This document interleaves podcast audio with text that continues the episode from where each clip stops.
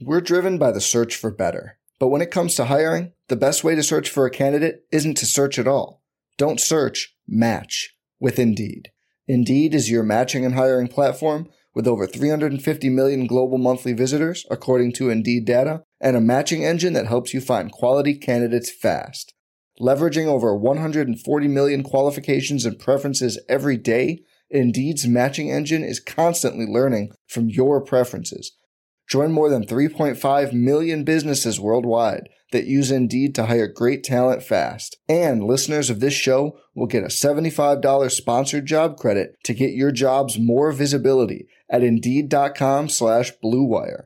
Just go to Indeed.com slash BlueWire right now and support our show by saying you heard about Indeed on this podcast.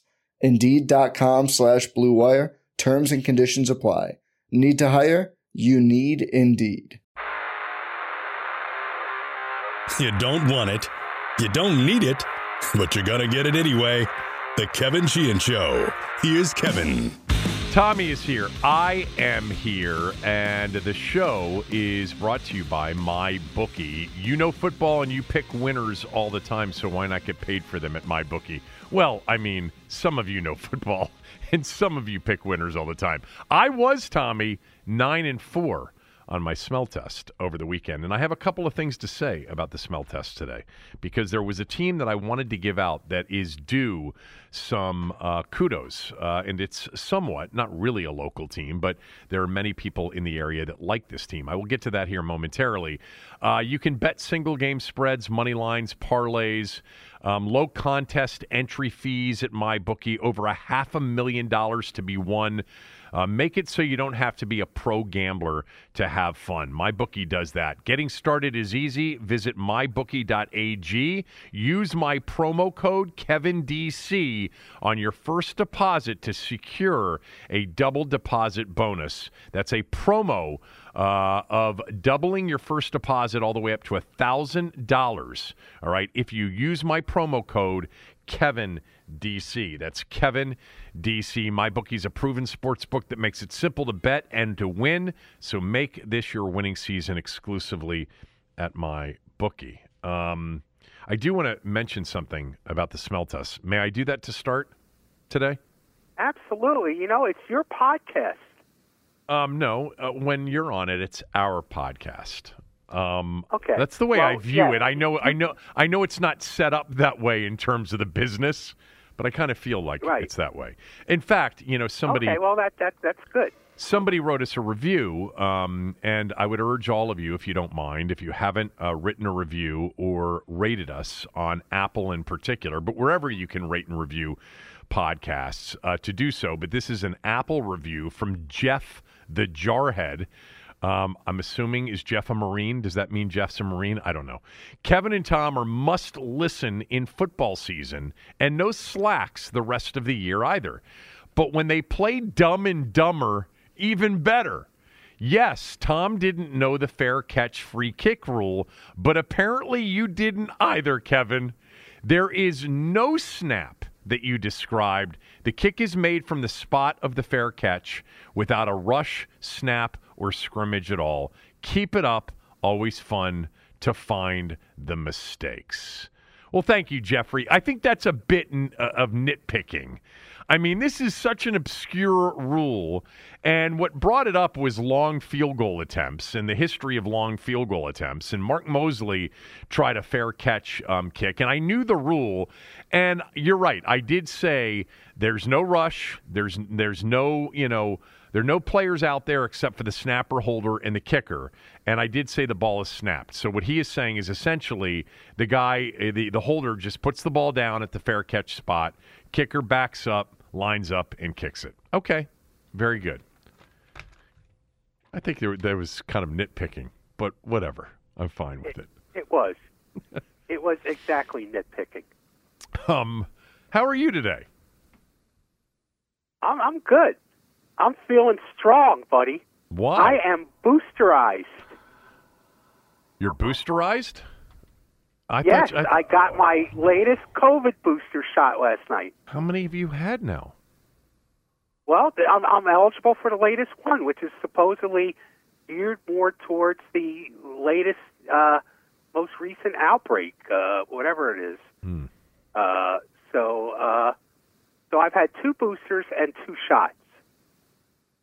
Two boost, two shots, and two boosters. Two So, shots initially, all all Uh, Moderna. uh, what are the names? And of then uh, Pfizer and. Moderna, right? Pfizer, Moder- Mo- Moderna, and the uh, Moderna, and the other one was Johnson and Johnson. Johnson and Johnson. So you got what Yeah. initially? I forget. I get I get Moderna. I've got Moderna all the way through. Okay, so you've had two Moderna booster shots. Yes. Got it. Okay.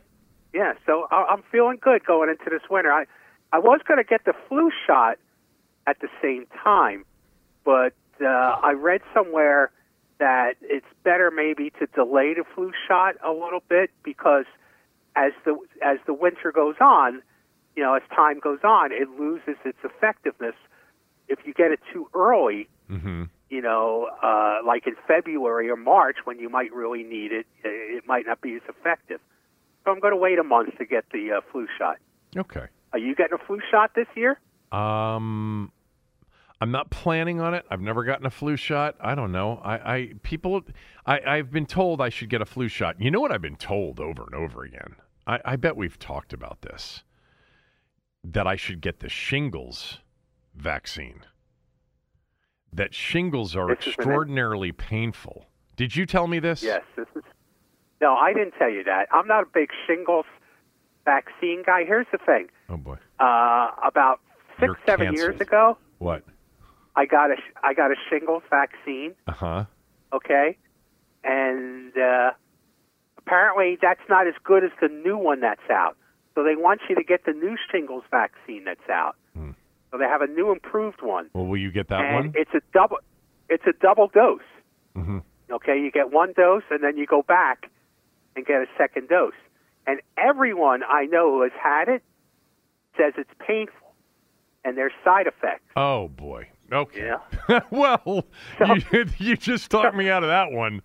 I mean, So- the the la- when So I I'm sitting, when I, sitting there thinking, I haven't gotten the second one, the, the new improved one, because I'm going to have faith in the one I got before. It may not have been the best, but it was good. It was good enough then. the So I'm sticking with that one. I, I have heard that shingles are just painful if you get them, and that the pain. Uh, well, maybe maybe what they would say is whatever pain there is associated with the vaccine with the shot, it pales in comparison to getting shingles itself, which I would assume is true. By the way, when I got I would assume that's true. when I got my booster, which was a Pfizer booster, I told you, like, I couldn't lift my arm for a day and a half, and I was frickin' exhausted. Um, so I'm not really uh, fired up about um, the uh, the booster shots, but I'm going to do whatever I'm supposed to do. I did. So I yeah, the shingles thing, the flu shot. My wife really is upset that I have not gotten the flu shot, and I, I keep explaining to her, and I'm knocking on wood when I'm saying this because I am a bit superstitious on this stuff. I just I, I haven't gotten the flu in years. In years. I mean, there are, I've got, I'll tell you what I've gotten. I've gotten strep throat. I've gotten that a couple of times during the winter months, um, you know, or bronchitis, you know, something like that, but not the flu.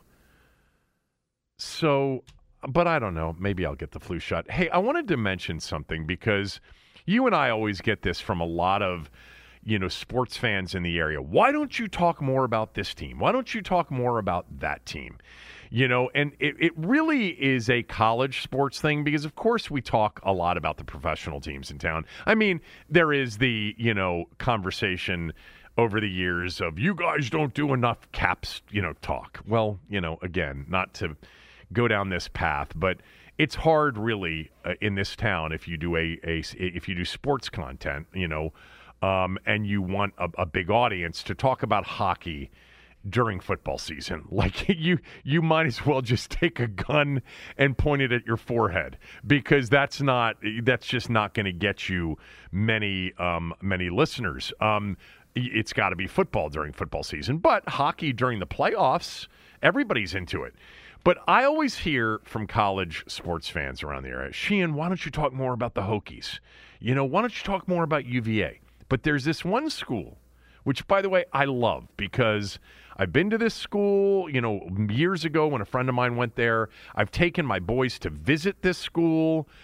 I've heard many times over the years, Sheehan, will you please talk about JMU football? They are one of the best Division One AA FCS schools in the country. They've got a great football program. And by the way, I love Madison. You know, it's a beautiful school right off, you know, Interstate 81. You know, it's an hour and 50 minute drive from the DC area.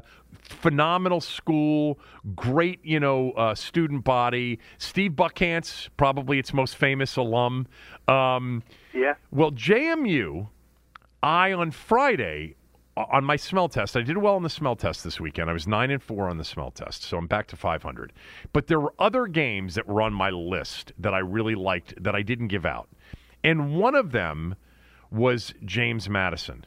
James Madison was an underdog against App State. App State had beaten Texas A&M a few weeks ago. They had the incredible season-opening, thrilling loss, like 65 to 63 against North Carolina.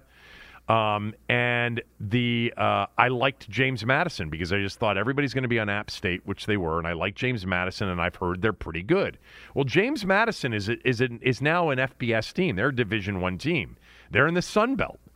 Uh, they're they're in the Sun Belt with um, you know with uh, with teams like you know in their division in the Sun Belt, there is Coastal Carolina, there's Old Dominion, there's App- Appalachian State, Marshall.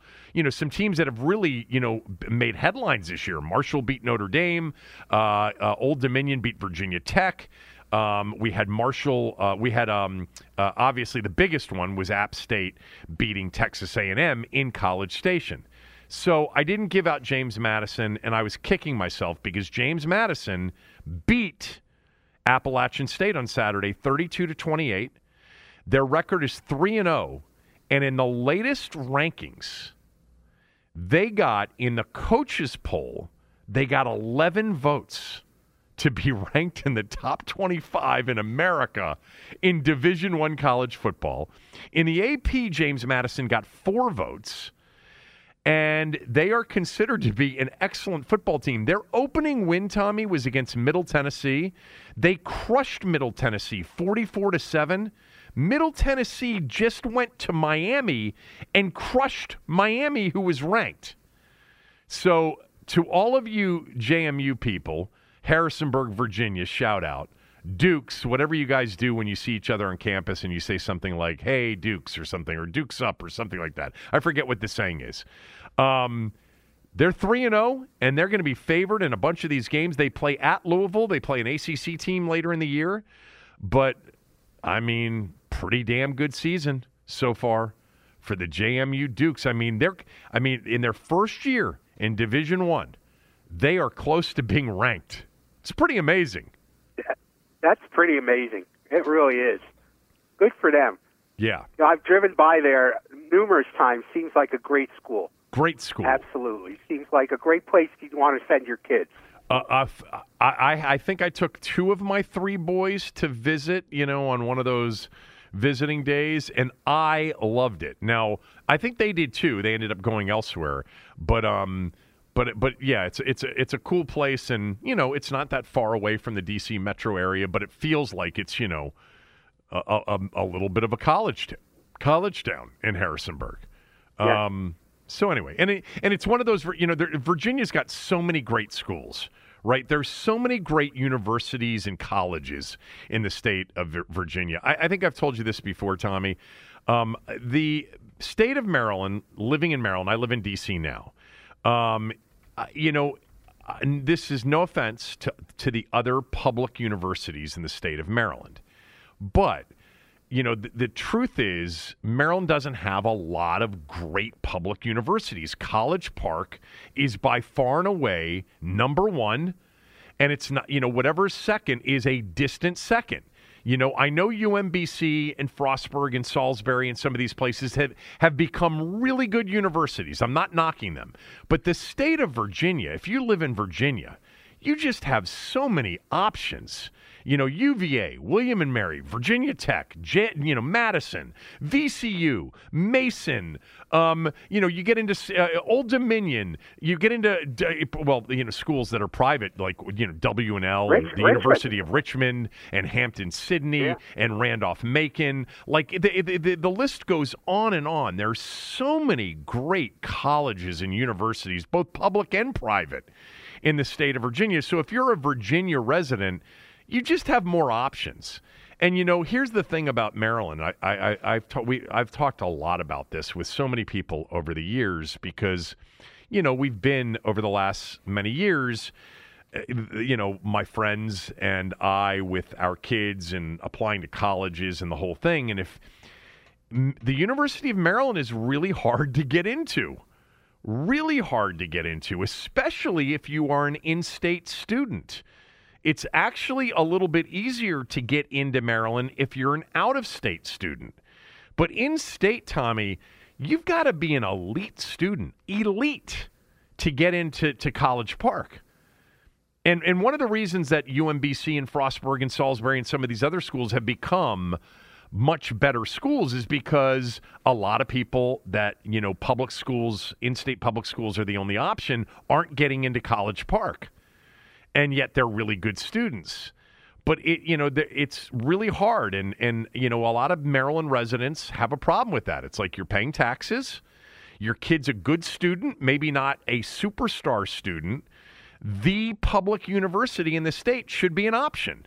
And it's not unless you are an incredible student. And so, I mean, I, look, I, I like that about Maryland to a certain degree. It's a much better school than when I went there, you know, um, but maybe not as fun, uh, you know. Um, I, I think it's a it's a different student body than the one that maybe um, I was there with. But anyway, uh, JMU, uh, congrats. I mean, getting votes and who knows, might be ranked before we know it. I mean, that, that'd be pretty amazing if they ended That up would being a ranked team in their first year in Division One. Not to mention that they're you know they're one of the favorites along with Coastal Carolina, I believe, to you know and App State to win the Sun Belt. You know, so that, that league has produced some big time wins this year already. So I mean, I- I don't know if they are in their first year. I don't know what the rules are like with respect to bowl games, like if they have to be in it for a while. But I would imagine that they've got a chance to go to a bowl game this year. Um, so good for them. We never do that with these smaller schools around town. Well, the other thing I always hear is, why aren't you talking about Mason basketball, Sheehan? Mason's pretty good this year. What about the new coach? Well, they've never really been that good since that Final Four in 2006. No, they haven't. Right? I don't think they so. have not. No, But uh, anyway. they haven't been able to capture that magic again. So, I have a question for you. My question is you predicted that Carson Wentz would be benched by week 10. Have you revised your prediction? Have you pushed up the timeline at all? No, I'm not going to be greedy about this. I'm not going to, you know, strut down the street saying, "See, see." No, no, no, no, no. I mean, because he could he could turn around and and throw, you know, another four touchdown game at some point. He's capable of good games and bad games still. But so uh, I, I still, again, the tenth game benching was basically a long shot prediction. I wasn't telling you that that's what I think is going to happen. I know. That was when we did the long shot prediction, Right. okay? Which literally long shot is you think there's a chance that it could happen. I feel better about that chance, uh, but no, I'm not. I'm not changing my uh, prediction. So, uh, I think it'll take a lot for uh, them to go to the other guy. So, in the next segment, I'm going to talk about the sacks that Carson Wentz took um, because I spent some time and gave some effort to looking at those very carefully. And of course, you know, it's my opinion, and other people may uh, have different opinions. But I, I, I think they've got a major offensive line problem. And by the way, this coming weekend against the Cowboys, This is not just a big game for the team. This is a really big spot for Scott Turner. And, and I'll get to some of that in a moment. But, you know, the Carson Wentz discussion after Sunday's game, which was a brutal game uh, for him, uh, he was awful in the game. He was pressured uh, consistently. He was sacked nine times, as we know. He was hit 17 times, as we know. He was clearly rattled, you know, and going back and watching the game, I think the bigger issue than the sacks was just how inaccurate he was, especially after he started to get hit. I mean, he just was off. And I actually gave this some thought, um, Tommy, and I talked about it on radio this morning. Uh, and I know that it would not happen because they would not want to open up Pandora's box. But I think in that game Sunday, when you got to the fourth quarter, I would have given some thought. Now, this is in hindsight. I did not think this in watching the game. But then again, when we got to the fourth quarter, I, I was I was more intent on watching the red zone, some real football that was going on with real games. But it would not have been crazy for them to pull Carson Wentz Sunday, other than the fact that it would have created just massive, you know, discussion. But there was going to be just some discussion anyway.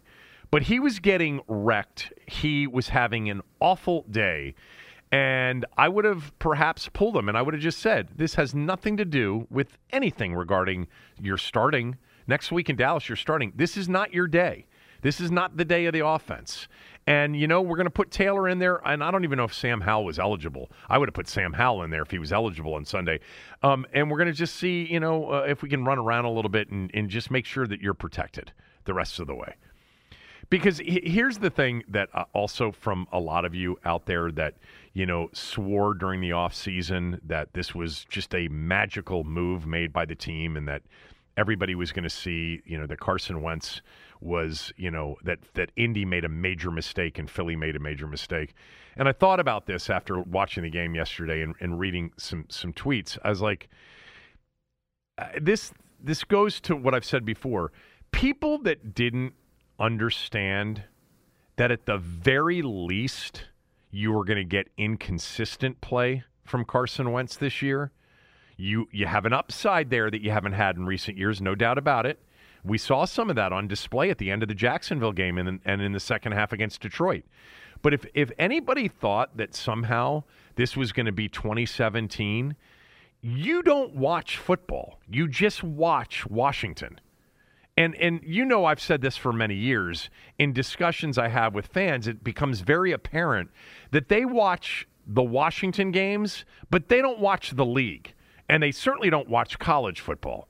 But if you actually believe that Carson Wentz was going to have like this magical season, those odds were so long because that's not who he's been recently. I mean, understand this, people. Teams in the NFL don't get rid of quarterbacks who are really good. It doesn't matter about their vaccination status if you think it was all Jim Irsay. It doesn't matter quarterbacks that are really good are so hard to find. He wouldn't be on his third team in three years if he was like some sort of ma- magic bullet answer. I, I uh, so he played awful on Sunday. He was terrible and he was rattled, and you saw what you what you saw at times last year and the year before and the year before that in Philadelphia. He's capable of some stinkers. He's also capable of some really good games. But my question on radio this morning, and I'll ask you if he puts another stinker out there on Sunday against the Cowboys and maybe follows it up with another stinker against the Titans the following week, would you bench him? Not asking you what you think they would do. They're not going to bench him okay. after five games. I don't think. Do you think they would? I don't know. I, I think Rod. Look, Ron Rivera is. Uh, what's interesting about Rivera, and this would be a whole other discussion, is uh, I think he can rationalize any decision he makes in his head. So I think that he can basically bench Carson Wentz after five games and try to convince people it's not a reflection on him, on, uh, uh, on on the coach. Yeah. You know, because apparently the coaches have done not, not uh, uh, apparently he, not the coaches, he has done nothing wrong this year. Here's what you won't hear out of Ron Rivera. I feel like the worst coach in America. You're never going to hear that out of his out of his mouth. So I think that he, I think that they would. I think that they would if he put in a couple of stinkers like that. Yeah, two more stinkers. Yeah. I don't think they would, um, and I don't think they should. Uh, I don't think there's any chance that they will actually. I think that, you know, what you said, by the way, I kind of agree with that he's able to sort of rationalize any sort of answer he gives. And by the way, you know, it changes with the wind um, and has since he's gotten here. And yesterday's presser is really interesting, and we're going to play some of it for you.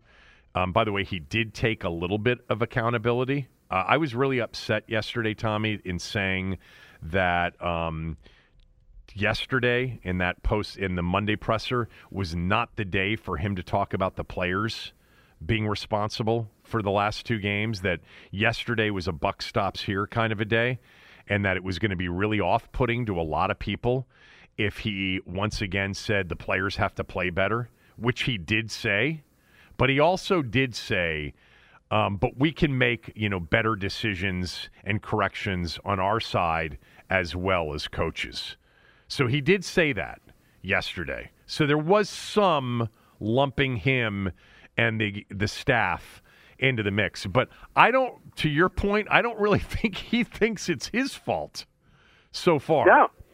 No. Um, no. But back to the question, I, I just don't see ra- being able to rationalize it or not. There is just no chance that they would admit defeat that quickly uh, and admit that they got it wrong that quickly. I mean, they, you know, to your point, they rationalized and convinced themselves that they, you know, they got a guy that nobody else saw what they see in him, and they can get him to be much better than he's been because, you know, of course, it's them. And so, no, I don't, I don't, I don't see that happening until they're mathematically. What if the what if what what if the love fest in the locker room for Carson Wentz disappears in the next two games? That's that that's going to be interesting to follow, but my answer is still no. My answer is still no. Uh, because well, this is in part because this is the ground you've you've you've already you know sought out for yourself. Well, I would you know me. I, I mean, would change, like, like you you're would not change gonna my go, mind. You're not going to go back. Why? Oh, come on. What are you talking about? I do it all the time. I change my mind all the on this in part because because I staked out the other side. No, I, I would totally. If I really felt like he was in trouble with two more stinkers, I would tell you. You know what? You you may be on. You, you were onto something. I've given you lots of credit for the two or three things you've gotten right over the last ten years. Um, I I just don't see any chance, like in October, of him being benched, no matter how poorly he plays. I, I don't. I don't. I don't think there's a chance he gets benched until they're mathematically, or let's just call it practically, out of the playoff race. And then, to me, I would hope that they would, you know, see what Sam Howell has, not what Taylor Heinicke has. We know what Taylor Heinicke is and has. He's a, a solid backup in the NFL, good backup in the NFL. But no, I, I don't see that happening. Should it happen? I don't think you know. I don't know. I I mean, a lot of it would have to do with what's going on in the locker room, et cetera. And am I going to lose my team if I don't put Taylor in there or give Sam a shot? I just I, I, I think that you know it's still so early, and you've got a new you know you've got a new system, you've got a new quarterback. You are only three games into this. He's had moments. You know, maybe I would feel differently if we didn't have the end of the Jacksonville game or the second half of the Detroit game. Um, but yeah, no, I, I don't. I don't think they should do it, and I don't think they. I'm, and I'm convinced that they won't do it. I mean, like I would bet Well, a I- I shitload think- I of money under- that he's not benched um, before the end of October. Uh, I, I- I mean, uh, as much money as I have, I would bet on that uh, as an even money prop- uh, proposition. I think you really underestimate Taylor Heinicke. I really do. Well. I mean, I you know what?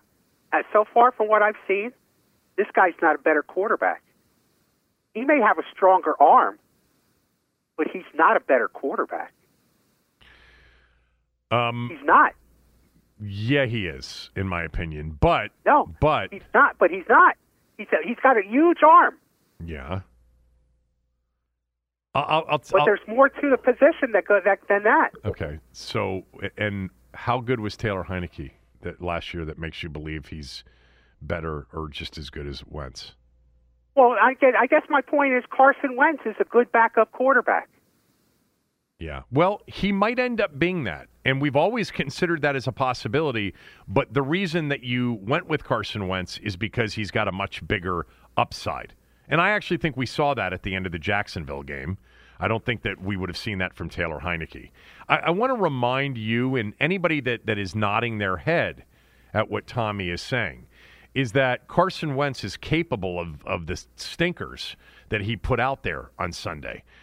Uh, Taylor Heinicke last year over the final four games of the season. Taylor uh, Carson Wentz's quarterback rating, the ESPN QBR number was 11.4 on Sunday. That's terrible. Three of the last four games for, for Heinicke. In the biggest game of the year against the Cowboys off of a four game winning streak, he had a 5.9 QBR. He was absolutely horrendous in that game. The next game that he played in after missing the Eagles game with COVID, and I know the Dallas game on the Sunday night short week was a bad game, he had a 4.3 QBR. I think it was the worst QBR of any starting quarterback in the entire season last year. And then he finished up the season with a 6.3 QBR. See, Carson Wentz's bad is pretty bad. Taylor Heinicke's bad is exceptionally awful. And so I don't think Taylor Heinicke and Carson Wentz are the same. And I'm not building up Carson Wentz because you know how I felt about the trade, and you know how I felt about Carson Wentz. It's I, I, I was not a big fan. I didn't think this was the answer long term. I don't think it is now, but I would rather have the upside of Carson Wentz than roll out Taylor Heinicke as a starting quarterback again, because I know what I have in Taylor Heinicke. You know, during that four game winning streak, they did a good job of protecting him, putting the game on everybody else, and they had a nice little run. He had some really good games and some really mo- good moments, no doubt about it. But he, I want to point he out also had last some year awful Taylor moments. Heinicke's last year was against a much stronger schedule without without with much weaker weapons at his disposal. Yep, no doubt about it. That's fair. Totally fair. The end of the year schedule was not that difficult, though, and he shit the bed. And I know that he had COVID and he missed the Philadelphia game, but in the biggest game of the year, after they had a four-game winning streak, he was he he. We saw what he really was in that game against the Cowboys. He is a backup quarterback in the league. Uh, Carson Wentz may end up being a backup, but I would say right now, um, no. Wentz not only it's obvious that his best is better than Taylor's. I don't think that that is even debatable. Um, but I think that you know his. I mean, I'm st- because we're seeing the inconsistency here early, even though it's early. I think what we're going to end up getting is what we've had with Carson Wentz the last couple of years, which means he's not the answer either. But Taylor Heinicke's not the answer. Now, if you are convinced after three games that Carson Wentz is not the answer, and by the way, I didn't think he would be the long term answer anyway, and you are really pissed off that they made the trade, that is a reasonable position, and it was a reasonable position at the time. I didn't like the trade. I especially didn't like the 28 million. There's no way that they needed to eat the 28 million. Indy would have eaten half of that. I have to think. But you know, as we know from some of the reporting, you know, uh, with Schefter, and I had some uh, information on that yesterday as well. Um, they, you know, after the Wilson thing, after they were told by Seattle that Wilson was not going to be dealt to Washington, they were desperate. And this was a year, Tommy, like we talked about. They couldn't bring back Taylor Heinicke with Mitch Trubisky. It was all about the new name and about trying to create some excitement after you know after they announced 2222 you know everything new and carson was the best they could do because wilson wasn't available rogers watson all the big swings were swing and misses including the one from the year before with stafford uh, but he was terrible on sunday And what was really troubling was just how rattled he was. And I put a lot of it on the offensive line. I put a lot of it on Scott Turner, too. Um, but his, you know, there are some of you out there that have been convinced that we were all going to be eating crow, those of us that didn't love the trade and weren't, you know, f- doing somersaults over Carson Wentz. You don't watch football. You just watch this team. And you you know you knew the name Carson Wentz. This is who he's been recently. Very inconsistent. Capable of really big games with big plays because he's physically able to do it, uh, but capable of the game, kind of game we saw on Sunday as well. And I think it's going to be. I, I, I think you, this Sunday's big. I know you want to you want to get into the sacks, uh, so why don't we do that? Okay, I was just going to say, um, and you know what? We don't have to play the Rivera stuff. Uh, I, I think the Rivera press conference yesterday was. He came out with the intent of saying very little. I mean, I've never seen the transcribed uh, version of the press conference, which you get and I get from the team. I yeah the the first the first ten answers are about are all short answers. They're all one del- sentence answers. And I watch. I watched But- it not live. He he had but it he was, but he but he he he warmed up after that. He became he became much more uh, uh, loquacious after that. But the first ten questions or so, one one one one answers one one sentence answers. Yeah, I mean, it sort of, in some ways, speaks to some lack of discipline because he had a game plan for that press conference, but he couldn't. He couldn't execute it start to finish. Because here was the question that got him going. I know what it was. It was Ben's The question. question was, was it on his concern and optimism level? Yeah, That's what got him going. Yeah, That's he- when he started. Okay, I got things to say. and he said, "I'm optimistic. I've told you guys that yesterday. I'm an optimistic person, but what has to happen is that guys need to play better." They've got to play better. That's the Yeah. truth of the, in the matter. By the way, that's one of his crutches. That's the truth in the matter. We all have crutches. That's his. I can't tell you eh, if we could just drink when you hear Ron Rivera say that's the truth of the matter or in the matter, and we'll be hammered by noon. Um, but he said, you know, you go back and you look at things that, that happened. We had some opportunities, um, whether it was some of the things that happened up front with the offensive line, or was it some of the things that happened downfield, or some of the things that happened at other pos- positions. I mean, there's some things that we have to fix, and that's the truth of the matter. We have to play better. You know, when we when we have opportunity situations, we got to make something happen. We got to do those things. We've looked at it. We've we've figured it out. We've addressed it. Now we got to go do it. So then the next follow up was, well, you know, it, it- the players have to play better again. We're going that route. And he said, there's a couple of things that have to be better. And overall, you know, there are some things that we can correct and we can make better on our side as well as coaches. I, thank God he, you know, at least thought maybe this week. Well, that's because that's be, that's because the question was basically pointed at the players, yeah. and I think he he's not toned that enough uh, not to realize that you know. Well, I I can't hang my players out to dry on a question where, where they're begging me to hang my players out to dry. Yeah. individual execution. Uh, but here's something uh, in the transcript that I've got in front of me that I don't get. It was the question before Ben's question about concern and optimism. Somebody asked him about James Andrews and his evaluation of players. hmm What was that? Was that specifically towards someone, uh, injury? Well, y- Or was that no, no, no, no, no. question? Dr. Beanie Cap was in town evaluating some of the players, like uh, Brian Robinson Okay. and Chase Young. That's what that was about. Okay, I get it now. I get it now. Okay, let's Yeah. move on. Okay, yeah. Um, th- there was a lot. Uh, there was. I'm, I'm looking for the. Um, because you just said that he, you know, he wasn't going to throw people under the bus, and he actually said at one point he he kind of went after the media.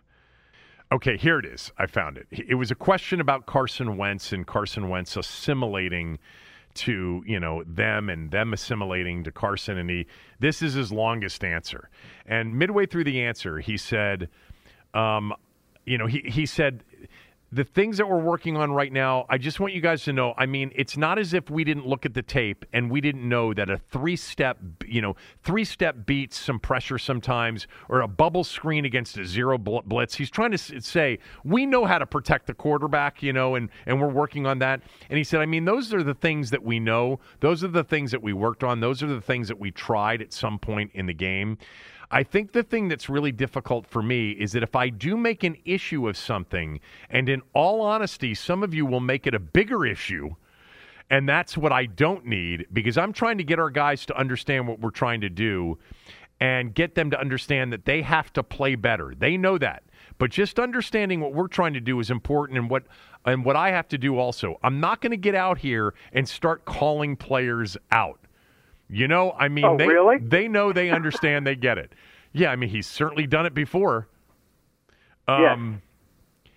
The uh, there's a lot in in his presser yesterday just about the Wentz, where you can tell that the offensive line was an issue. Um, and Wentz was probably an issue, and I'll get to the sacks thing uh, here uh, after we, we take a, a break. But it was a funny presser yesterday to watch it. I, I watched it last night, and he came out with the intent of basically, um, you know, you guys are so critical right now. Well, yeah, because you just got absolutely destroyed on Sunday and you were destroyed in the first half. I mean, uh, you know, you know this, but for emphasis, they've been outscored 46 to nothing the last two weeks in the first half. And they've allowed, and they've been outgained 575 to 106. I mean, Sunday's game was completely non competitive. They were not an NFL team on Sunday. And so he. I, tweet, I tweeted at one point during the game uh, can somebody check to see if Scott Turner has arrived at the stadium yet? Maybe he was caught up in, in all that Eagles traffic trying to get here. oh, boy. Um, that's right. You were there. Uh, so I heard basically anywhere from a range of 60 40 Eagles to to DC fans up to 75 25 you know Eagles. Like actually somebody mentioned it was 80 20 Eagles. What did you think it was? I think it, I, I'm going to be conservative and say it was high 60s, closer to 70. Okay. Yeah, it that... was it was dramatic. Yeah. Here, here's the measure. If you were outside the stadium mm-hmm. and you heard cheers and you thought it was because of, of a commander's big play, you would have been wrong. God, that okay. just that just brought back so many memories. Leaving RFK Stadium, I think I've told you before. My father was, you know, the Zabe ale theory, always leaving early. Oh God. My my father w- did not want to stick around if the game was over. If it was over, he was like, "We're out of here." He he was not for sitting in traffic ever. And so we were we were the always leaving early group. I mean, it could be early in the fourth quarter. If the game was over one way or the other, we're out of here. Um, and I can always remember never wanting to leave early. Of course, I became that kind of an adult as well. I, I, I don't like sticking around for blowouts either, um, either way uh, and beating traffic. But I can remember walking out of RFK Stadium, and then you know the game. Let's just say they were they were losing the game, and it looked like they had no chance of winning. And then all of a sudden, hearing a loud roar, and I'm like, "We got to go back! Yeah. We got to go back!" And he's like, "No, yeah. we'll get it. We'll get it on the radio. We'll be fine." And those loud, well, that loud roar, yeah, right, uh, outside of uh, Ghost Town Field would have been pretty Eagles. Understood. All you right. know, so it was it was dramatic, and that's one of the things I wrote about in my column. Mm-hmm. And it seemed more dramatic because this is their new brand. This is what they're selling. They're selling their their new brand, the Commanders. And I think it illustrated, uh, not that some people, some of us didn't realize this, but I think it illustrated publicly how deep a hole they're in. Yeah, but but it's not new. I, but this was different. This is you've changed. You, you know that's history. You've changed things. This is the new era. This is the Commanders era. Yeah, but the the Commanders era isn't going to take like, hold until something dramatic happens on the field. But this was like I wrote a column. Like everybody in the stadium took a sip of new Coke and spit it out all at once. That's, well, I mean that's, that's the what it was comparison like. I've been using for years about if they change the brand, Yeah. it's like it's like what Coke tried to do and it was a big mistake. Um, Yeah. you know, this Sunday, this Sunday in Dallas is a really big game. It's a it's a Jay Gruden code redder. I mean, because first of all, Dallas won last night, and I do want to talk about that game before the end of the show briefly because I, I was impressed and. I was impressed with Dallas's defense, which I, I mentioned last week is something that I think is really well coached and you know sort of under talked about right now is how good they are defensively. But this game Sunday against Dallas is big for them out there. If they lose to Cooper Rush and the Cowboys, and Cooper Rush played well last night, uh, if they Yes, he lose to. Cooper Rush and the Cowboys, um, and they're one and three at that point, I mean, no one's going to be there for the Titans game the following week. I mean, nobody will be. And I was looking, you know, at this week schedule that everybody, you know, wanted to talk about in the offseason. When I say please, only talk about my mock schedule, don't talk about the real schedule. um, I mean, I don't see them. They're a three point underdog this week. I would imagine against Tennessee, even though Tennessee's one and two, I would imagine that they're probably not going to be favored against Tennessee. And if they are, I mean, it's barely a favorite. At Chicago on a Thursday. Especially if they lose to the Cowboys. Yeah. Uh, at Chicago is a possibility, but Chicago's two and one, even though it's a mystery two and one. They've thrown, they've completed twenty three passes in three games. That's a, that's amazing. Um, but then they have the Packers, Colts, Vikings, Eagles, and by the way, at the Texans, they're improved. I mean, they may be favored in one out of their next seven games on this very easy schedule. And it would probably be either the Chicago or the Tennessee game. But there's a chance that they will be a favorite in one of their next seven games against that easy schedule. People, they're the easy game. They're the game that the Tennessee Titan fans are saying, okay, we've got the Colts this week, but then we get a break. We get to play Washington. So we should get that one. You know, the Bears are looking at their schedule. Bears fans are now saying, wow, I mean, we're two and one. We play the Giants this week. That's winnable. Then we're at Minnesota, but then we get Washington at home. That's a winnable game before we have to play, you know, New England, the Cowboys, and the Dolphins. Eh, eh, We're, we're the easy game for everybody.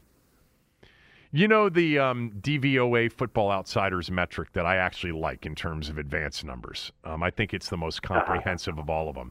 They, it's hard to look at these any of these numbers through a week or two or even three. It's not fair. It's just not enough football at this point. But through three weeks, the overall team ratings on Football Outsiders DVOA metric, Washington is 32nd out of 32 teams. Right now, their Is defense that bad? I'm not sure. Is that their, bad? Their, their, their offense is ranked 29th. Their defense is ranked 29th. Their, their special teams, though, are 18th after last night. Um, that's bad. That's that, that's really bad. Now, you know what's interesting in looking at this? The best team in the league is Buffalo.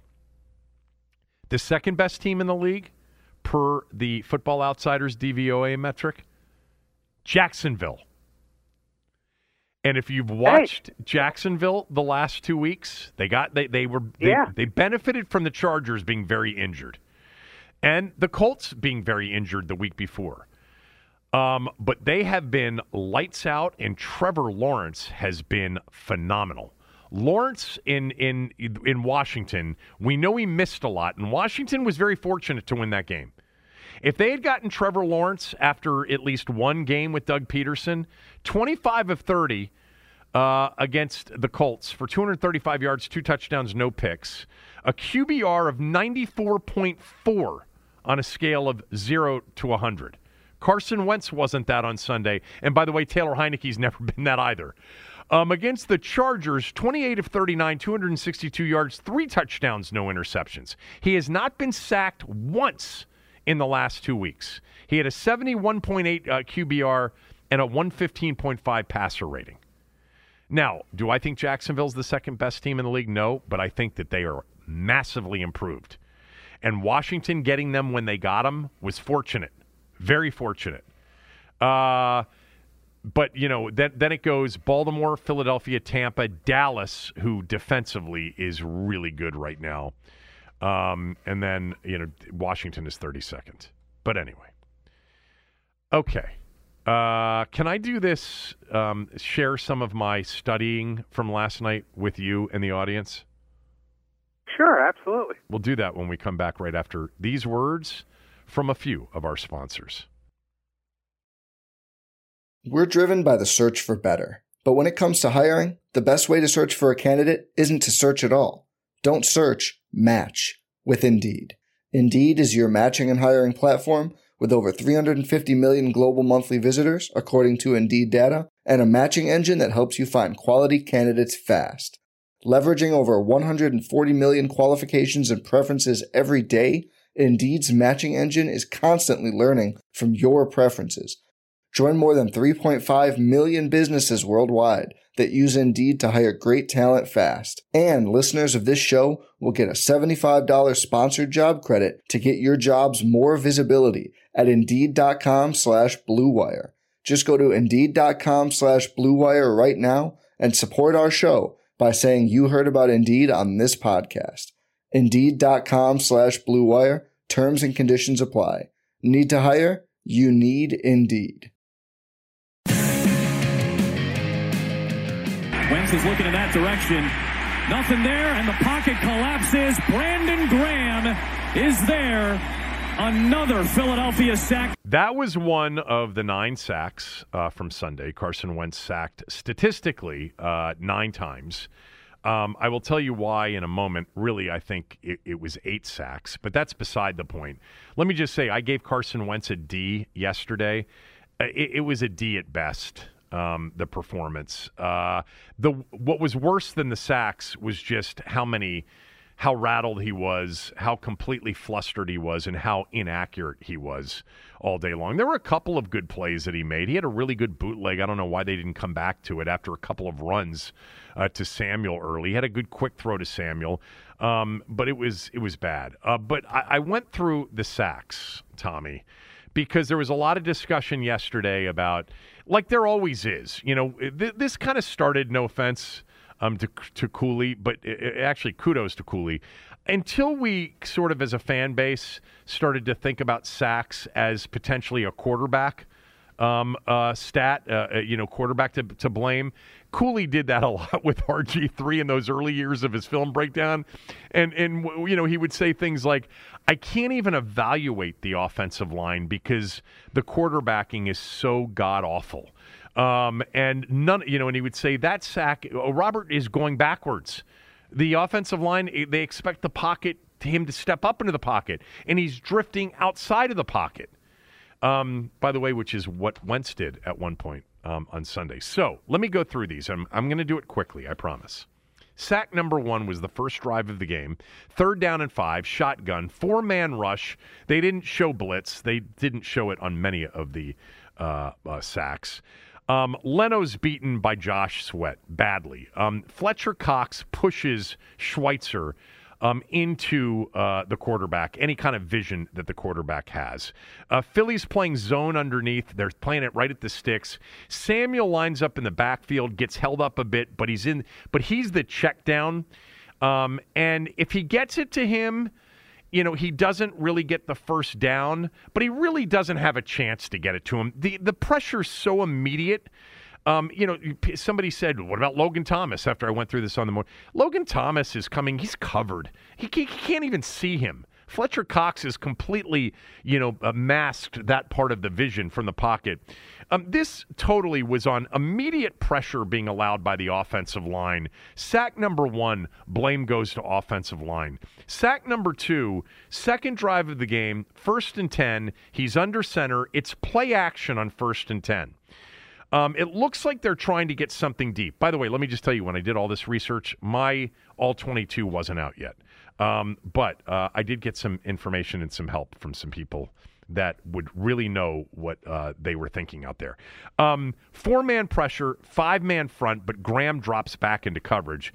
And Fletcher, Fletcher Cox, who is truly one of the great players of his generation, we know that, destroys Trai Turner destroys him in like under two seconds.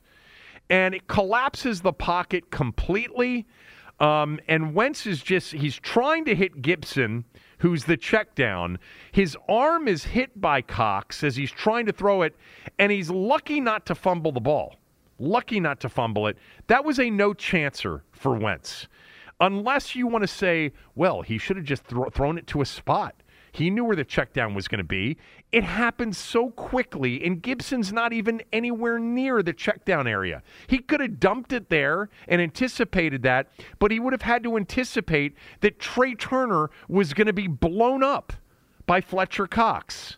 That one was on the offensive line, sack number two. Sack number three, it was the next play. It's second and 16.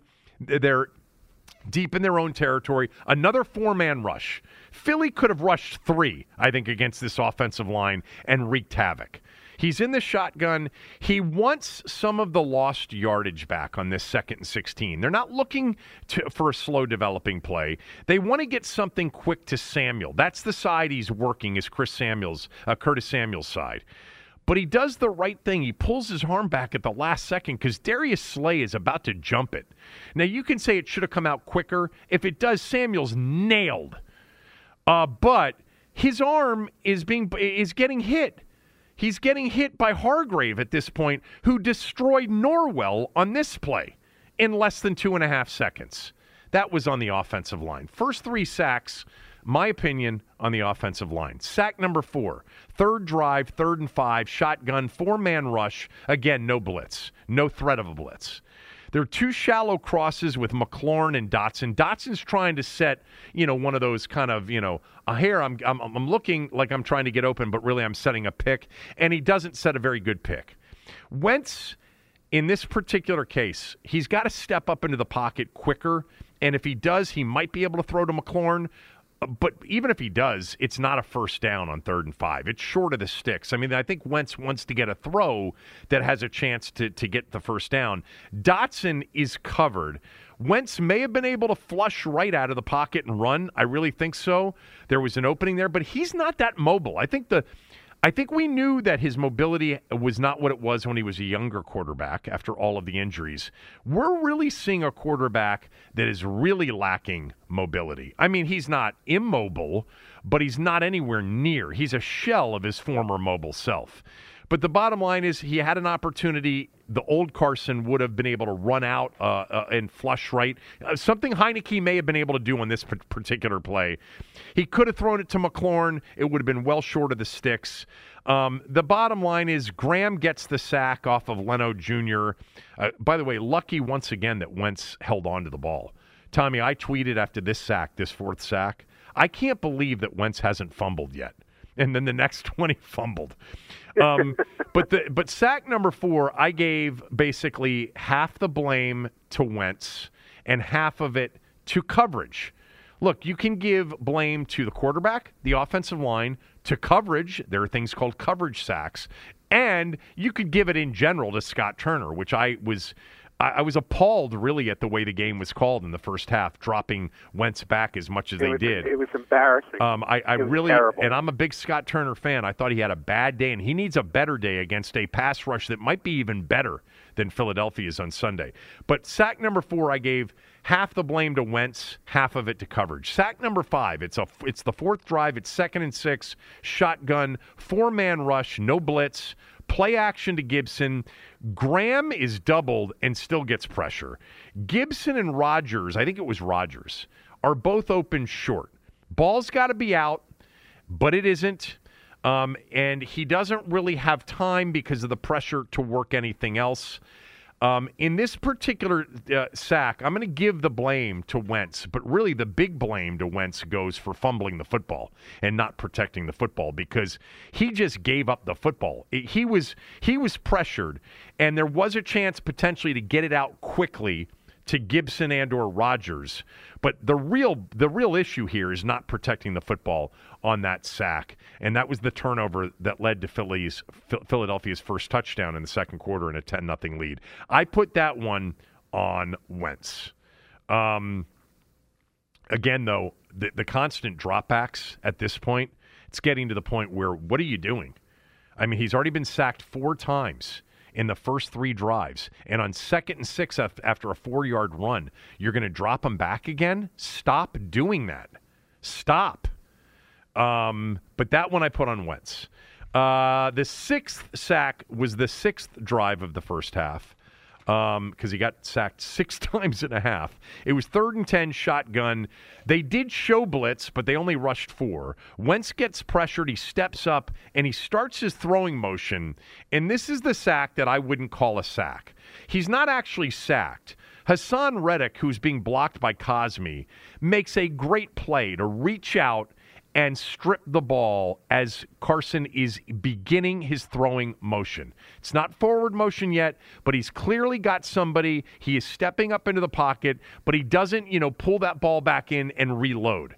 Probably because he wouldn't have had time to pull it back and reload it.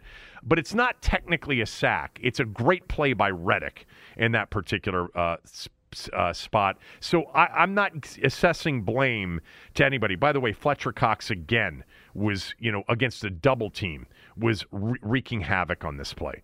Um, so sack number six to me, I'm not calling as a sack. So I'm I've got eight sacks here. Sack seven, fourth quarter. The game's over now. We're now getting getting into the fourth quarter, and you know at this point it's 24 to two. They're dropping them back on a lot of these plays. They're teeing off. They came with their one of their only pressures on on the sack plays. They came with a five man pressure. Um, and this one, is partially on Wentz, partially on you know a, a good combo coverage. Um, but Cosmi gets beat a little bit. But this is where I said Wentz he drifted backwards into Brandon Graham, and it's it's almost a strip by Graham, but Wentz pulls it back just in time. I don't know why he was drifting backwards, but he's got to hit that back step and step up. Um, in that particular case, he didn't, and that one, you know, that one's on Wentz for me um, number seven. Number eight, fourth and 22, the next play. Um, again, fourth and 22. Come on. You're, you know, at the 27 yard line. By the way, the play before it was the miss to McLaurin down to the five yard line. A terrible throw by Wentz. Um, this is uh, a four man rush, no blitz. They dropped everybody into deep coverage. So, you, you know, the quarterback's got to wait for people to get open. Fourth and 22, you're not going to hit your check down and, and then walk off the field. You're going to try to make a play in the end zone or at the sticks, and you got, you know, basically seven guys sitting back there waiting for it, and you got to get your receivers down there. But Cosmi again, you know, is pushed by Sweat, but I think he had the right drop. Um, or, or, pushing him to the right level, uh, which should have been beyond Wentz's drop. Wentz needs, again, to step up a little bit it's fourth and 22. He's trying to create more time to let his guys get down the field. You know, uh, they got pressure and they got, you know, in, in that situation. And once again, you know, five guys blocking four. Um, and, uh, you know, it's a long shot play.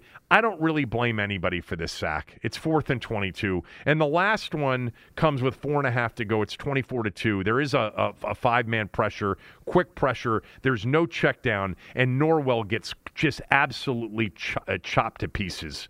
And Wentz has no chance. Um, that last one was on the O line. So, in total, Eight sacks is what I really counted because I think the Reddick play really wasn't a, a, a normal sack. Five of them were on the offensive line. Uh, two and a half of them were on Wentz, and a half was on excellent coverage. By the way, I think the excellent coverage was there for for some of the others too. Now, I did not evaluate the rest of Wentz because I watched it live and I saw how bad it was. Um, but for those of you that think like the offensive line was okay and that Wentz was just sitting back there holding the ball the entire time, you're wrong. You're wrong. There was immediate pressure on those sacks every time. He could have helped himself out by not drifting backwards on one of them. Um, and you know getting it out a little bit earlier on the other one. But for the most part, for five out of the eight of them, no chance. He just didn't have much of a chance. And this is a problem now, Tommy is they've got an offensive line where they thought it was fine to say, you know, goodbye to uh, Ereck Flowers and bring in two Carolina guys, Norwell and Turner. And now they got Schweitzer playing center.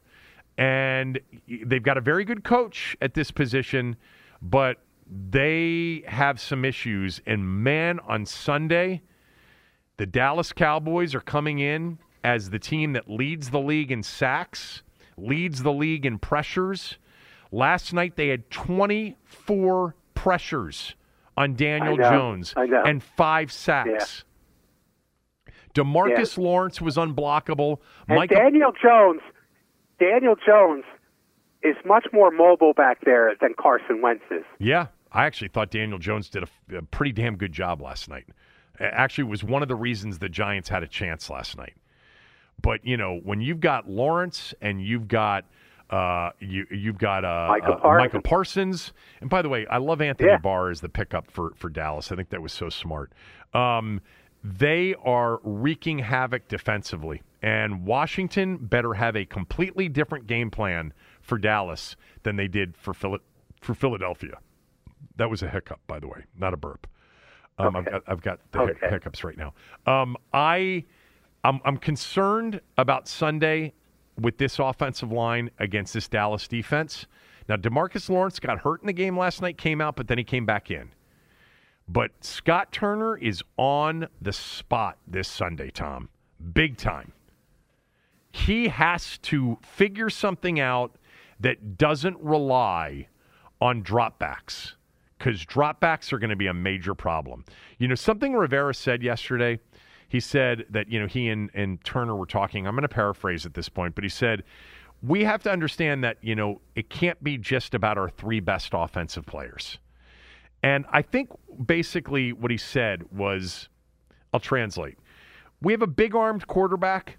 We couldn't stretch the field the last couple of years. We wanted to be able to stretch the field. We added another receiver. We were getting another one back. We really thought we could be dynamic, throwing the ball deep, uh, and, and getting the ball in, in, into the, our three best players' hands with a guy that could do it deep, could do it in other ways too. Um, but we have to be careful because we can't protect him. And by the way, if we can't protect him, he falls apart. He gets rattled and he falls apart. And then we've got the bad version of Carson Wentz. But this is but this is nothing new. I mean, I've been saying this for weeks. I mean, you know, it's obvious that I mean the way to to to, to Carson Wentz is to bring the pressure on him. yeah, of course. You know, I mean, Yeah. he he can't he can't move like he used to. And the remarkable thing is, he was he was he was great to watch Yes. when he was elusive. Right. I mean, he was the exact opposite. He was so tough to bring down and and to sack when he was at his best. And now, I mean, he he's just an easy target. And I mean, there's no there's no brain surgery to figuring out how to how to how to beat this team. You know, uh, I mean, if you if you're the Cowboys, whether you would do this normally or not, if you if you win the toss, you give the ball to Washington, so you can bury Carson Wentz right from the start. Well, everybody does that anyway. They they all defer. Um, Well, not yeah. everybody. No, no, no, no. Cincinnati didn't do it this Yeah, Sunday. You're right. Okay, because it's stupid logic. It's ridiculous. If you have a great offense, you want the ball right away. So it's a stupid rule, stupid logic by stupid coaches who all are sheep who follow one another. But the Bengals guy didn't. He took the ball. Well, not everybody. uh, not when- when he everybody. not every, not everybody does it. But there, Right. uh, the I will I will concede this: the logic that says deferring allows you a double dip at the end of the first half and the start of the second half is the dumbest thing I've ever heard. because, well, the only way to get a double dip is to get the ball first in the second half. I understand that part. But there is no way to guarantee that you're going to have the ball last in the first half. It's it's 50-50 Yeah. basically. So I love the people But, that say, I mean, "Well, no, but- no, no, but- you defer because you'll, you get the ball at the end of the first half and then you get the ball at the beginning of the second half and that's a double dip situation." Well, it it can only happen. You're right if you defer because that's the only way to get the ball to start the second half. But why do you think it guarantees you that you're going to have the ball at the end of the first half? It doesn't. Yeah. Um, that's What actually not the that reason they're a lot of doing? do it. Huh? What do you think they're doing in right now over at the whatever the the Ortho Virginia Training Center uh, in Ashburn?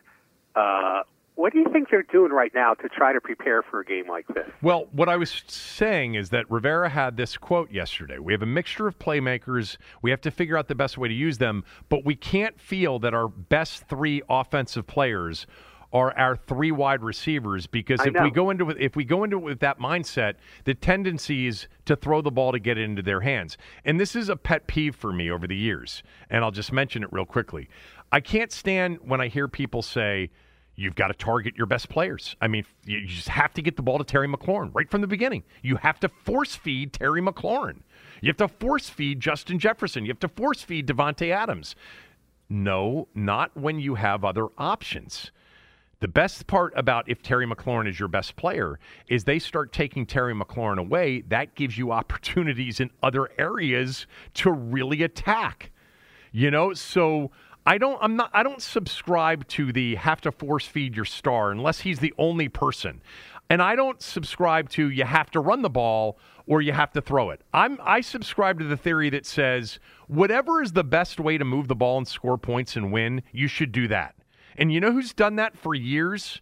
Guys like Andy Reid, guys like Bill Belichick, and whoever's, you know, Josh McDaniel has been his offensive coordinator, you know, for years. They just figure out what it is you need to do that particular day against that team and do it. And Sunday against Philadelphia, dropping him back consistently over and over again was a bad idea that never really got adjusted. Sunday, you better take the pressure off Carson Wentz. There better be, you know, three step drops, get the ball out quickly, some quick, you know, uh, uh, throw a quick five yard out to Dotson or to McLaurin, run more of the fly sweeps like you open the game with, try to run the football effectively. You know, put the pressure on the Cowboys to not just be sitting there thinking we can just pin our ears back. Then play action and bootleg works if you get if you run the football. I don't care how they run it either. I, I, I prefer to be Gibson or Jonathan Williams, who, who wouldn't surprise me if he plays on Sunday. I know I said that about the opener, but now uh, you know he played last week, and I think they like him between the tackles, and I think they're going to try to be more balanced this week. I don't care if it's balanced or unbalanced. Just do whatever it, it, it takes to move the ball and score. And last week, everything they were doing was wrong against a defense that only needed four to destroy you at the line of scrimmage. And Dallas can do that too. So it better be a, it's going to be interesting, really interesting. You know, do they come in, you know, with some with some 21 with some two tight ends and, and a back and do they try to be physical and try to run the football? You know, do they do they let Carson throw some real quick stuff, some quick bubbles? You know, against Dallas, like against Philadelphia. Philadelphia's just good. Dallas is really good on defense. These are two of the best defenses in the NFL that you've gone back to back against. And then Tennessee, I think, is pretty. Uh, I haven't really watched them, but I love Jeffrey Simmons. Um, but anyway, yeah. Uh, this game Sunday, Tommy, Whew, so big for them. Really big for them. Um, what else you got? And you know what? Be- What? Before, I mean, before Sunday, before this past Sunday, I would have looked at the Cowboys game and said that's a winnable game. Yeah. Now, I think it's still a winnable game, but I wouldn't feel as good about it as I did before Sunday and before last, you know, before last night as well, and watching Cooper Rush play again. Uh, it's not quite as winnable as I thought it would have been. Yeah, I mean, look, uh, uh, last week I thought the Philadelphia game was a game that they could hang in there. I, you know, you, you picked Philadelphia, I think, So pretty I. easily. Um, well, no, maybe you didn't. I, I picked Washington to lose a very close game, um, but So I picked Washington to lose 31 to 29. yeah, I picked them to lose 24-23, and I thought they had a chance. In the, Yeah. And I said, I think the first half is their chance. You know, you know this, I'm sure, at this point. Yeah, Sunday was the seventh game uh, during the Rivera era that they've trailed by 20 or more at halftime. Tenth game in the Rivera era that they've trailed by 20 or more at any point during a game. That's really stunning. Um, so I thought Philadelphia coming off the Monday night win, short week, you know, the whole thing, that there was a chance. And, you know, I'll say this again. I said it yesterday. I think the defense isn't very good. I, I, un- I understand that. But I thought the defense gave them a chance early in that game on Sunday. Um, they took away everything Philadelphia had done well against uh, Detroit and Minnesota and made Hurts throw from the pocket. And he did it. He did it, which should be scary for the rest of the league because that's the one thing you're not sure about Hurts. Can he drop back and throw it from the pocket on third down. They had nine third downs in the first half. That's a lot of third downs. You know, by definition, that means Washington was doing a decent job, but they gave up too many of the explosive plays, and one of them should have been, you know, overturned by replay. But but Rivera was late with the uh, with the challenge flag. Um, but uh, but yeah, this I don't know where I was going with that. Okay, let me Yeah. let me ask you this. Yes, Uh, see, you you've been a big fan of Scott Turner, I have. and I've come along and, and I agree with you. I think Scott Turner has has called some really good games. Uh, and as much as I joke around about Voodoo Jack, his resume is very strong as a defensive coordinator. I mean, he came to Washington with a solid, if not strong, reputation as a defensive coordinator. So you've got two guys on both sides of the ball that are probably pretty good at their jobs. So why does it turn to shit? well, it's the aura of. Um, It's unbelievable. well, well, let's be clear. these- I mean- let's be clear about the difference between the two. One of them's been doing this forever. One of them's brand new at Yes. it. You know, so Yes. Scott Turner, I think, has proven in the two seasons that he can do this. I've never said that I think Scott Turner is great at it. I've just said I've been impressed more often than not. There have been some games where I've ripped him, but probably more games where I've said I really liked what they did. I really liked what they did against Jacksonville for the most part. Um, I didn't like a lot of. I, I thought that the play calling in the Detroit first half put Carson Wentz and that offense uh, at risk. And again, I'll go back to what I said a few minutes ago. I do think that there was this notion, and I think Ron Rivera was trying to say this in his presser yesterday, where this team thought it could be kind of a high flying dynamic team that could really stretch the field. Well, right now what they're finding is without, you know, like legitimate play action, um, or facing, you know, a pass rush that isn't very good, uh, they're going to have a hard time keeping him upright long enough for these longer developing routes. So they're going to have to go to some other stuff, you know, to move the football. That's what I'm saying. This Sunday's big because Scott Turner ba- needs to make a big adjustment. You can look at Philadelphia and say they're really good and we got hammered up front, which is true. And then Carson sort of folded under the pressure. But you're not facing, you know, a, a- a team that's any less than Philadelphia up front, maybe more, and maybe even better coached by Dan Quinn. But you know, like I said last week, Philadelphia. I'll say again this week. Dallas Monday night coming back. Cooper Rush, can he really do this three games in a row? Like I'd like to think that Washington has a chance to compete, but I thought that last week. And all I'm saying is this week, you put out another game like the Philly game or the first half of the Detroit game. I mean, this season will feel like it is over. We said that, you know, losing to Jacksonville would be a massive, massive d- disaster, and they averted that. And we talked about the Philadelphia game being no lose. I think I was wrong about that because I didn't anticipate them looking like, not looking like an NFL team, which they did not look like an NFL team on Sunday. Uh, and the concerns now of two games back to back looking so poor. You put another one like that out against Dallas overall, this season's going to feel like it's over on October 2nd. Over. Not to. uh, Do you agree? I didn't say It's it would be over. to, I said it's going to feel like it's over. Yeah, yeah. I, I I think the level of desperation will be immeasurable at that point. I'd love to see. You know what? Not that I, I look. I'm not. I don't care if they win or lose. Okay, but if they lose and they don't look good against Dallas, uh, that press conference the next day is going to be really interesting. I Talk about short answers. Yeah. Uh, look, th- th- this is this is a spot in which you judge. This game on Sunday is a spot in which you definitely judge a coaching staff and a team, but a coaching staff in particular, because this should be urgent. This should be code red like. You know, and you can sit there and say it's only week four, all you want. You know, and we can talk about Ron Rivera's teams improving as the year goes on. That's been his history. But improving at the end of the year and becoming the best that you can be at the end of the year when you are out of it, unless your division is so bad like it was two years ago that you can win it with a seven and nine record, that that that gets old. Hey, we finished strong. We missed the playoffs, but we finished strong. This game Sunday, there should be a Washington should be the desperate, urgent team. And the desperate teams in the NFL week in and week out are usually the teams you want to play as a gambler. And if they're not desperate and they're, they don't play this game urgently, then, uh, oh boy, then something isn't right. Something's not right. And I, I, I know they started one and five and two and six and then rallied. Uh, if they're one and three, and Philadelphia, by the way, plays Jacksonville, interesting matchup, by the way, and they're th- four and zero oh at that point, and Dallas is three and one, and the Giants, by the way, play the Bears. They could be three and one, and so now Washington is, you know, losing massive ground early in the season.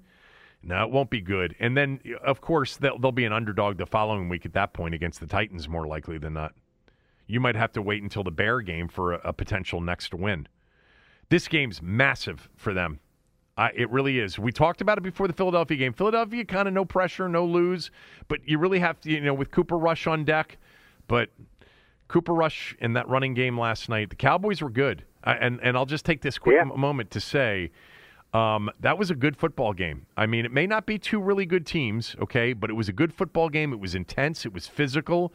Daniel Jones was, uh, I mean, just under pressure the entire night. I thought he was damn good. I think if you were looking for a sign that Daniel Jones might be the guy, I think last night was it. Not statistically, you can't look at any of that. Just look at the way he played under the pressure he was under. They had a chance to win that game. Dallas ran the, the hell out of the ball. Uh, Pollard was great. Zeke was great. CeeDee Lamb, by the way, is not a number one wide receiver, in my opinion. Not at all. He had a great one handed grab for the go ahead. He dropped one. There were a lot of drop balls last night. Uh, but Cooper Rush, you know, he's like one of those guys. He's 3 and 0 now as an NFL starter. He's been in the same system with Kellen Moore now for what, 4 or 5 years. He's comfortable in what they're trying to do. And if you run the football like Dallas did last night and you got a guy that can manage the game and and be consistent off the play action stuff and off the bootleg stuff, he was 21 to 31 for 215, one TD and he had a couple just flat out dropped. CeeDee Lamb dropped a 45 yard uh, catch and and there, there were some calls that didn't go the Cowboys' way either. They win that game, and they're two and one. Uh, by the way, Tommy, perfect example of week one and just the NFL in general. Everybody pronounced the Cowboys DOA after the opener against Tampa and the loss of Prescott. They've won two in a row. They're favored Sunday against Washington, and then they'll probably get Dak back the rest uh, after that. It's, you know, it's very possible they're going to be a three and one football team when Dak comes back with an outstanding defense. Okay. You're right about all of that. I mean, thank you, boss. This will be the coaching staff right here on Sunday. This one's on them. They better be ready to play. Yeah. I mean, you, you add another 21 nothing at halftime, and those sets are going to be turned quickly to the red zone. And it's over for them. Good luck selling a ticket to the Tennessee game. All right. Uh, we'll finish up with a couple of other things when we come back right after these words from a few of our sponsors.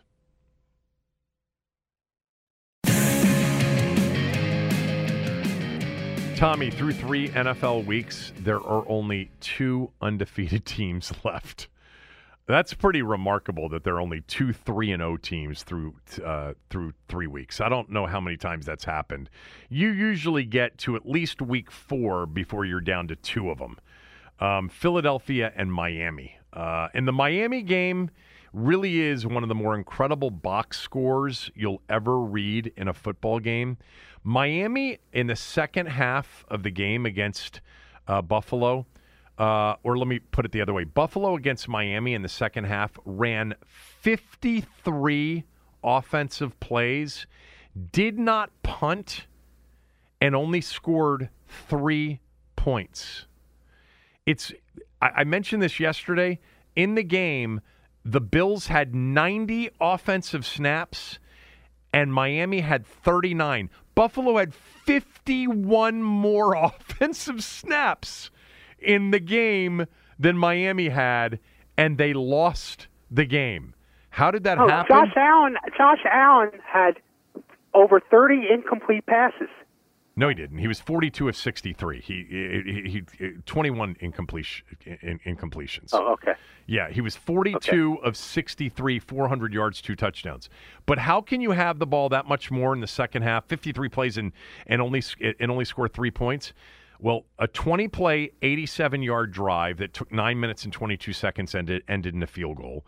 The next play drive was 6 plays, 60 yards, missed field goal. The next drive was 17 plays, 73 yards, 8 minutes and 19 seconds and they got stopped on fourth down. And the final drive of the game uh, ended uh, with the clock running out on them after running 7 plays. Amazing. Um, by the way, played in apparently just unbelievable humidity. I mean, the uh, it's interesting. Buffalo plays Baltimore this week in really one of the games of the early season. Buffalo at Baltimore, and Buffalo was shot at the end of last week physically. I mean, Diggs was cramping and out of the game. Josh Allen nearly keeled over at the end of the game, and they got to come to Baltimore this weekend and play the Ravens, who are really good. Um, Buffalo lost a lot of defensive players. You know, Micah Hyde's out for the year. That's a big loss for them. Uh, they went from looking like no brainers through two weeks to having now a bunch of injuries and having a loss and having the Dolphins in their division. But anyway, um, there was something else that I wanted to. Oh, I wanted to ask you. Did you see the post story? You know, the Maske. I Yes, think I did. Liz about you know the owners. W- what was your take on it? Well, I mean, uh, what does it mean? I mean, that's that. What, what's the result? Uh, you know, if if if there's a bunch of owners who are bad mouthing Dan Snyder behind the scene, what what does it add up to? I mean, we really there's a there's there are multiple shoes ready to drop on multiple investigations. I mean, it's like the whole the whole ownership thing is in limbo at this point. We don't know what Mary Jo White's going to come up with. We don't know what the what the what the congressional committee is going to conclude from Dan Snyder's uh, testimony. We don't know what the Virginia Attorney General or the D.C. Attorney General is going to come up with. We don't know what the. So I mean, you know, I mean, I think that uh, the the momentum that they're talking about will either take a giant step forward or just stay where it is, depending on re- the results of those investigations. Yeah, the story for those that missed it is just uh, it was written by Liz and Mark Maske and Nicki Jhabvala uh, of the Washington Post. Is just that you know sentiment among NFL team owners regarding Snyder's ownership have shifted significantly. That's what it says. Um, you know that multiple owners said in recent days that they believe uh, serious consideration may be given to attempting to to oust Snyder, or by convincing him to sell the franchise. Um, oust him by vote or convincing him to sell his franchise. I think you know what we don't know is like on. I mean, I put the chances of him being voted out at near zero. Now, the chances of convincing him to sell, I think, are higher. I don't think they're super high, but I think they're much higher than him being voted out. Uh, and, you know, some of what you're discussing could change the calculus on that. I mean, if Mary Jo White has the Tiffany Johnston allegations cold and has her totally tell, telling the truth, and now there's a direct sexual harassment claim against Snyder, um, you know, that, that would change my opinion. Um, I still don't know why he enjoys owning this team. I don't. I don't think his family loves uh, the ownership of the team anymore. He would get six billion dollars plus for the team, so enough people, you know, in that league asking him to sell. I don't know. He's a dig your heels in guy. I, I, I Yeah, think- he is. I just don't. I think he's the, uh, you know, consistently the only one that doesn't realize how despised he is and um, how you know I, again like last week uh, I, I think we talked about this i think we did there is a big difference between sarver and, and snyder and it's the race thing you know just like there's a difference between richardson and snyder there's been no allegations ever that Snyder, you know, is is racially insensitive or worse, a racist in any way, shape, or form. And that's You're right. And those are the issues that get you today. You know, you know, even like you know, Neil in Rockville texted me. He's like, even the woke NBA, you know, they'll forgive like Kobe Bryant and the rape case. You know, the the NFL will forgive all the Deshaun Watson stuff and give him the highest contract. It's racial stuff that gets you. And right now, there's none of that on Snyder. None of it. And I've heard many times before there there will never be any of that on Snyder. So, um, I don't know. I don't think you know what did they do? Uh, did did the did the people saying that they'd vote him out go from four owners to six owners? You need twenty four. I mean, four to six would be a significant shift. You know, it'd be a What big if jump. Virginia? What if what if the Virginia Attorney General concludes that yeah, Snyder was was hiding money? What about the hiding money issue? I just wonder whether or not it's you know it's exclusive to them. I just I, I my my guess is that they're not the first team to do it. Remember, we had the numbers of the last couple of years, and Washington got paid back money. While you know, while other teams, most of the other teams, after the audits, owed the league money. I, I, I hope you're right on that. I just wouldn't hold my breath on the voting thing. I think that that is just z- literally near zero percent. It's the there for the grace of God go I, as we've been talking about for years. If they don't Yeah. have him cold on Tiffani Johnston or some sort of racial thing, I just don't see them going there. I do see key owners saying to him, Dan, you can't get a stadium deal. Your team is the worst in the league in ancillary revenue after the media revenue. You've lost a fan base. You launched a new brand and it's not going well. You, you can get $6 billion for this team.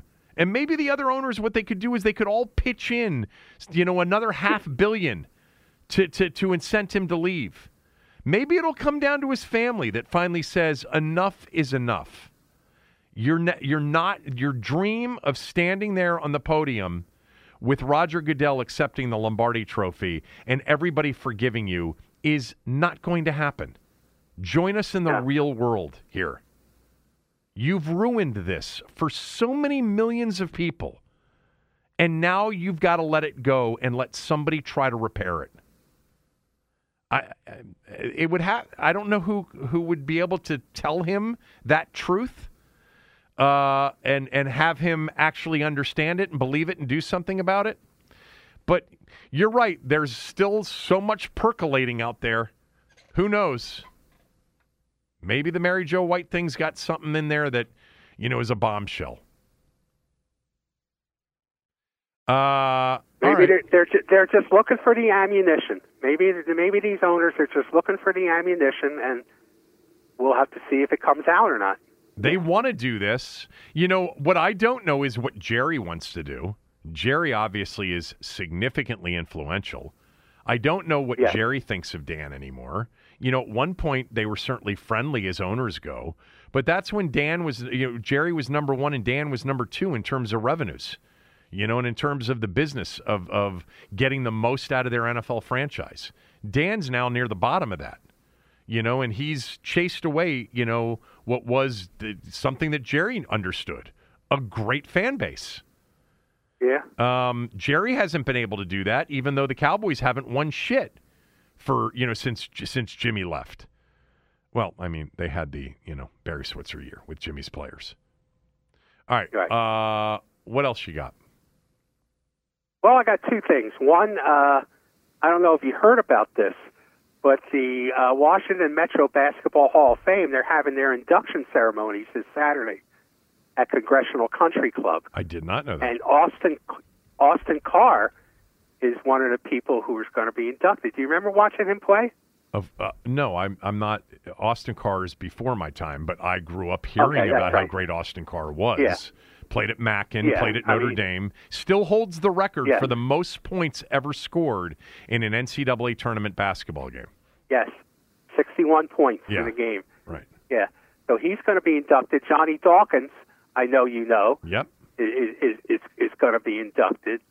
Uh, Donald Dell, uh, the agent, uh, whose clients include Michael Jordan. He's he's going to be inducted. Right. Uh, did you know David Carresco, the coach at Montgomery Blair? Uh, that name rings a bell. I okay, mean, I, I'm not familiar with him. It, go, it goes way back. Yeah, because I, So- I, I played I played for Marty Dickerson, who passed away a couple of years ago. Was my high school basketball coach at Whitman, and he had taken Blair um, to uh, to to a state title, two state titles, or lost one and won one, and then became our coach. Um, at Whitman, and uh, you know I've told the story many times. It was one of the best experiences I've ever had in sports. Was playing for him, and uh, so I'm assuming that this guy may have been after Marty, or or, or maybe No, before. this guy was before. This, okay, this guy was before. okay. Blair Uh, Blair was a powerhouse in Montgomery County for a long time. Yeah. Yeah. Uh, also, Harold Fox, who was a star oh, player yeah, at BCC. Northwestern. I mean Northwestern. Yeah. No. Yeah. Oh yeah. Everybody. Yeah. That, that name is a legendary name. Yes. Yeah, he, he's going in, and uh, John Feinstein is going to be inducted. Okay. What else you got today? Well, I just wanted to let you know I'm going out tonight, hitting the town, painting the town red tonight in D.C. Uh, we're going to see the James Hunter Six. Uh, it's a British. Uh, he's a British soul singer, uh, and we're going to the City Winery in D.C. You ever been to the City Winery? Uh, I don't think I have. Neither have I. So this will be a first for us. You know that that'll be fun. I actually passed last night, and Matt Terrell, if you're listening, um, I hope you enjoyed Sunny Day Real Estate at the Fillmore. My son went, said it was great. Uh, one of the greatest um, albums, uh, emo albums of all time, which I fell in love with this band in the '90s, and they're touring for the first time in a long time. And they were they were at that Fillmore in Silver Spring, which I've seen shows there. I got to tell you, like the Fillmore, I didn't go last night. I was exhausted and I wanted to watch the Cowboys Giants game. I wish I had gone. Um, Diary is one of the great albums of all time if you're into that kind of a thing. But anyway, uh, that venue is, this is going to sound like such an old person. That venue is so loud. It's so loud. I love the anthem. The anthem acoustically is so great. Uh, but the Fillmore, if you're in the wrong spot, my God, I remember the last time, the last show I went there was like two years ago, and I walked out of there and I had a headache for three days. But um, it's it's pretty cool that you know in downtown Silver Spring you've got this venue that you know some big bands come to. But I, I, I uh, saw I, I saw J. Geils there right. uh, at at the Fillmore, and we sat like in the like the fourth row, and it was great. Uh, it was a great show. So I had a good time the one time I went to the Fillmore. Um, anyway, I've never been to the Anthem. Oh, the anthem you, you, you'll love. Uh, it's phenomenal. All right, uh, good job today. Way to bring it. I appreciate it. um, keep those ratings and reviews coming, please, uh, especially on Apple uh, and Spotify. Uh, real big help for us. I will talk to you on Thursday, and we will be knee deep into the Dallas game, I guess, at that point. Yes, I would say so. All right. I'll see you on. Uh, I'll see you on Thursday. Cooley will be with me tomorrow. Uh, he will have uh, a version of the film breakdown. Have a great day.